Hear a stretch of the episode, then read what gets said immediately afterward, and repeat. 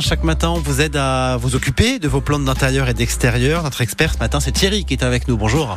Bonjour. Un autre type de ficus ce matin, le ficus elastica. C'est le caoutchouc, quoi, c'est ça Voilà, tout à fait. Alors par rapport à, à celui qu'on parlait l'autre jour du ficus benjamina, lui a très peu de feuilles, mais elles sont énormes. Il faut savoir, moi j'ai eu la chance de me promener au Mexique, ce sont comme des marronniers chez nous. Vous imaginez la taille des plantes. Mm. Donc vous avez des troncs euh, euh, immenses avec des feuilles euh, fabuleuses.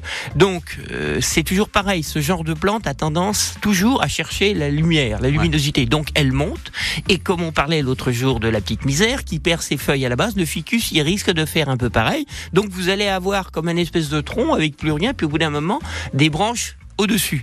Donc ne pas hésiter à couper la tête. Ah, carrément. Oui, Radical il- un peu. voilà. Oui, c'est radical. Euh, Louis XVI s'en est pas remis, mais les plantes s'en remettent plus facilement, si vous voulez.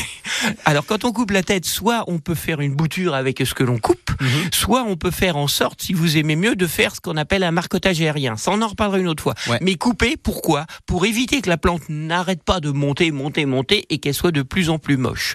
Si on la coupe, elle va ramifier, c'est-à-dire faire plusieurs branches au lieu d'une seule, et du coup, ça va ralentir la croissance, renforcer la plante, et ça sera beaucoup plus élégant et esthétique. Donc on le fait, c'est radical, mais c'est pour son bien.